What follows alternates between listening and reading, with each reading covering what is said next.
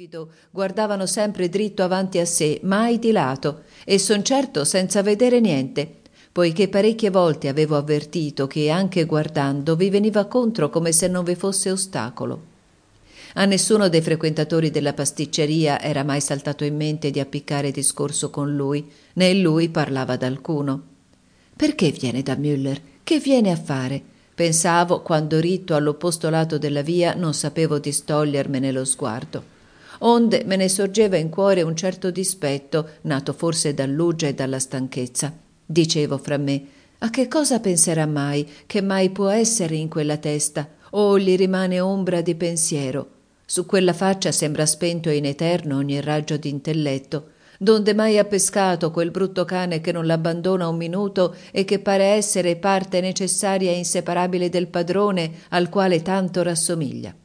Anche quel povero cane mostrava ottant'anni, anzitutto sembrava più vecchio di qualsiasi cane del mondo, e poi non so perché, la prima volta che lo vidi, mi venne in mente che esso non potesse rassomigliare agli altri, che fosse un cane non comune, che dovesse essere in quel corpo per certo qualcosa di fantastico, di stregoneria, un Mefistofele sotto pelle canina, il cui destino fosse legato a quello del padrone con un laccio misterioso e ignoto. Era magro come un carcame o a dir meglio come il padrone. A vederlo avreste scommesso come me che esso non mangiava da anni ed anni. Era spelato, la coda, aggranchita al corpo come un pezzo di legno, stringeva tra le gambe scarne e dalla testa sempre bassa gli pendevano tristemente le orecchie incartapecorite. Non avevo mai visto più brutta bestia. Quando andavano per le vie, il padrone, seguito dal cane, che gli poggiava quasi il muso alle falde del soprabito, dall'andatura, dall'insieme parevano dire Oh, poveri vecchi, Dio come siamo vecchi. Un giorno ebbi una bizzarra idea. Pensai che il vecchio e il cane si fossero staccati da una pagina di Hoffman illustrata da Gavarni e girellassero pel mondo come manifesto ambulante dell'editore. Traversai la via ed entrai dal pasticcere.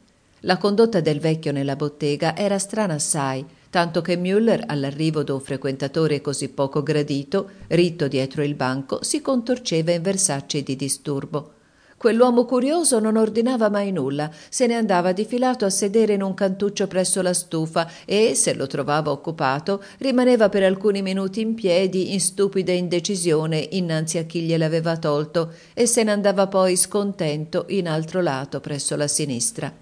Là prendeva una sedia, si sedeva lento lento, si toglieva il cappello che posava sul pavimento metteva il bastone vicino al cappello, indi si abbandonava sulla spalliera e restava immobile per tre o quattro ore, senza che gli si vedesse mai tra mano un giornale o emettesse sillaba o suono. Rimaneva seduto, fissando un punto vago con gli occhi spenti. Si sarebbe scommesso che non udiva, non vedeva nulla intorno.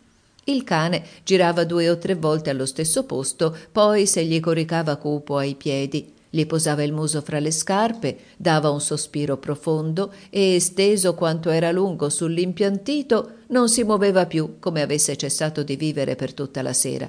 Si sarebbe detto che quelle due creature, da gran tempo morte, rinascessero ogni sera sul tramonto solo per venire da Müller a compiere non so qual misterioso assunto a tutti ignoto. Dopo d'essere rimasto così per tre o quattro ore, il vecchio si alzava, raccoglieva cappello e bastone e ripigliava la via di casa. Il cane si alzava anch'esso e con la testa penzoloni e la coda fra le gambe seguiva il padrone istintivamente. I frequentatori della pasticceria, in gran parte tedeschi, ne pensavano d'ogni sorte per scansarlo e a dimostrargli la ripugnanza gli sedevano lontano, ma egli non s'accorgeva d'essere schivato. Sui primi giorni del mese andava da Müller a leggere i periodici russi. Quando entrai quella sera, il vecchio era già seduto vicino alla finestra e, come al solito, il cane steso ai suoi piedi. Io mi sedetti senza far parola in un cantuccio e proposi fra me questa domanda. Perché sono venuto qui dove non ho proprio niente da fare, mentre sono malato e dovrei prendere il partito di tornare a casa, assorbire il tè e pormi a letto? In fondo in fondo non sono qui per guardare questo vecchio? Mi indispettii davvero. Che mi importa di lui? E non di meno pensai al senso di uggia provato sulla via.